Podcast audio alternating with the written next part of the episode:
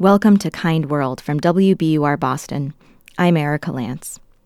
Today we have a story of a remarkable friendship and an act of kindness from an unexpected source.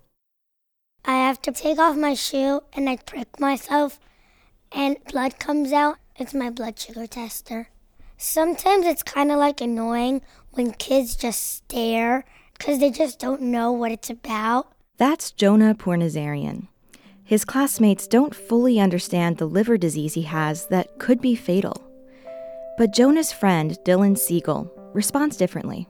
Dylan, like, he doesn't really stare, he just talks to me, and we just laugh together, and it's really fun. Dylan is nine years old now, but this story starts three years ago when the boys were in first grade. Dylan's mom, Deborah Siegel, was driving her son home from Jonah's house when she told him that Jonah had a rare condition he could die from. She explained there was no cure, and doctors needed money to find one. I'm like, oh my God, I want to help. And I said, great, I love that. Do you want to do a bake sale? Do you want to do a lemonade stand? He's like, no. He looked at me like I was insane. What horrible ideas. Later that night, I was putting him to bed, and he said, I thought about what I want to do for Jonah. I'm like, how about I could write a book? The next day, Dylan took out his markers and wrote a storybook he dedicated to Jonah. He called it Chocolate Bar. Chocolate bar means awesome. Each page listed something chocolate bar, like Disneyland or going swimming. Dylan's plan? Sell his book to raise money for research. But first, he needed some parental help. He marched to my office and said, Here's my book. Will you go make copies? Please, please, please, print it, print it, print it, print it. And they're like, oh, okay, I'll do it later, blah, blah, blah.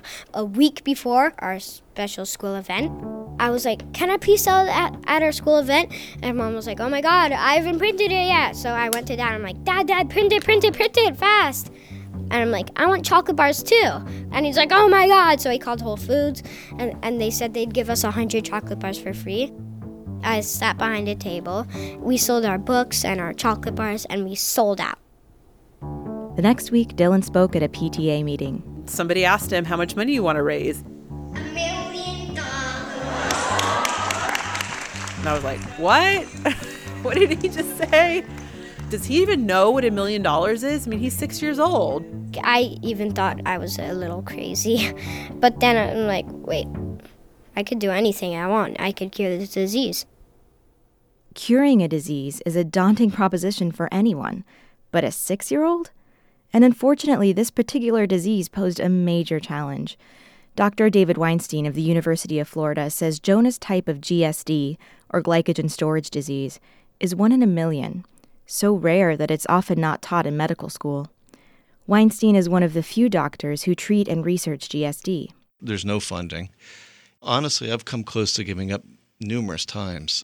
But Dylan had made up his mind. Many doctors may not be familiar with GSD, but Dylan learned as much as he could. He has no white blood cells at all, or very, very low. So whenever he catches something like a cold, he could end up in the hospital. He has to drink cornstarch every couple of hours to keep his blood sugar high.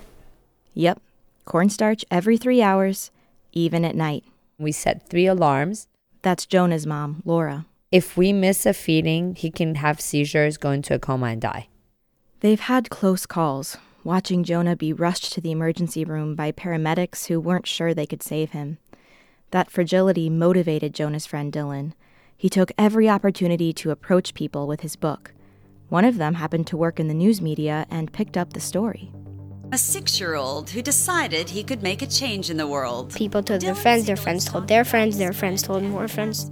And dollars started flowing into the fund for Dr. Weinstein's research. The next milestone I remember was hitting 25,000. I thought that was incredible. You can make a difference. I love Jonah so, so, so, so, so. And then it went to 50,000. So, so, so, so, so much. I got interviewed by Chelsea Clinton, Good Morning America, and Diane Sawyer, being on nightly news. The book so many of you bought for a good cause. Copies shipped to all 50 states and 56 countries from Australia to Denmark. I don't think any of us could have Never. imagined Except for something Dylan. like I think this. Dylan, Yeah, I think- Dylan's the only one that had this in his imagination.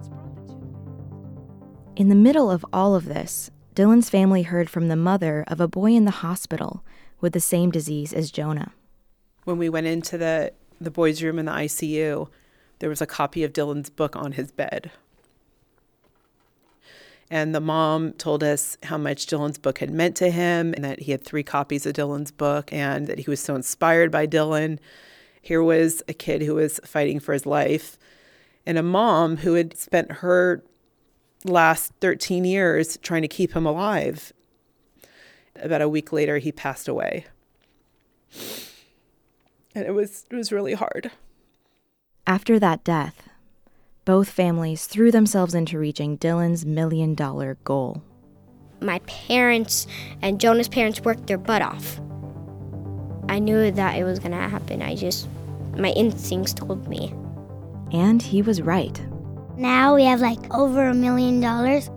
Dr. Weinstein is now planning human trials for GSD gene therapy for next year, and he says his team has found treatments for mice with Jonah's rare subtype. I'm, I'm still in shock we are on the verge of curing or treating this disease, and that would not have been possible if the six year old boy hadn't created this book.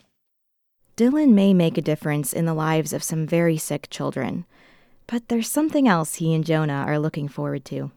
Well, and I never have a sleepover at like someone else's house.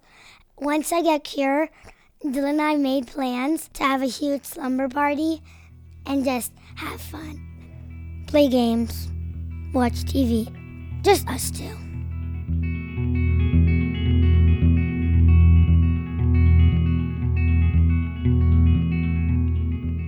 You're listening to Kind World.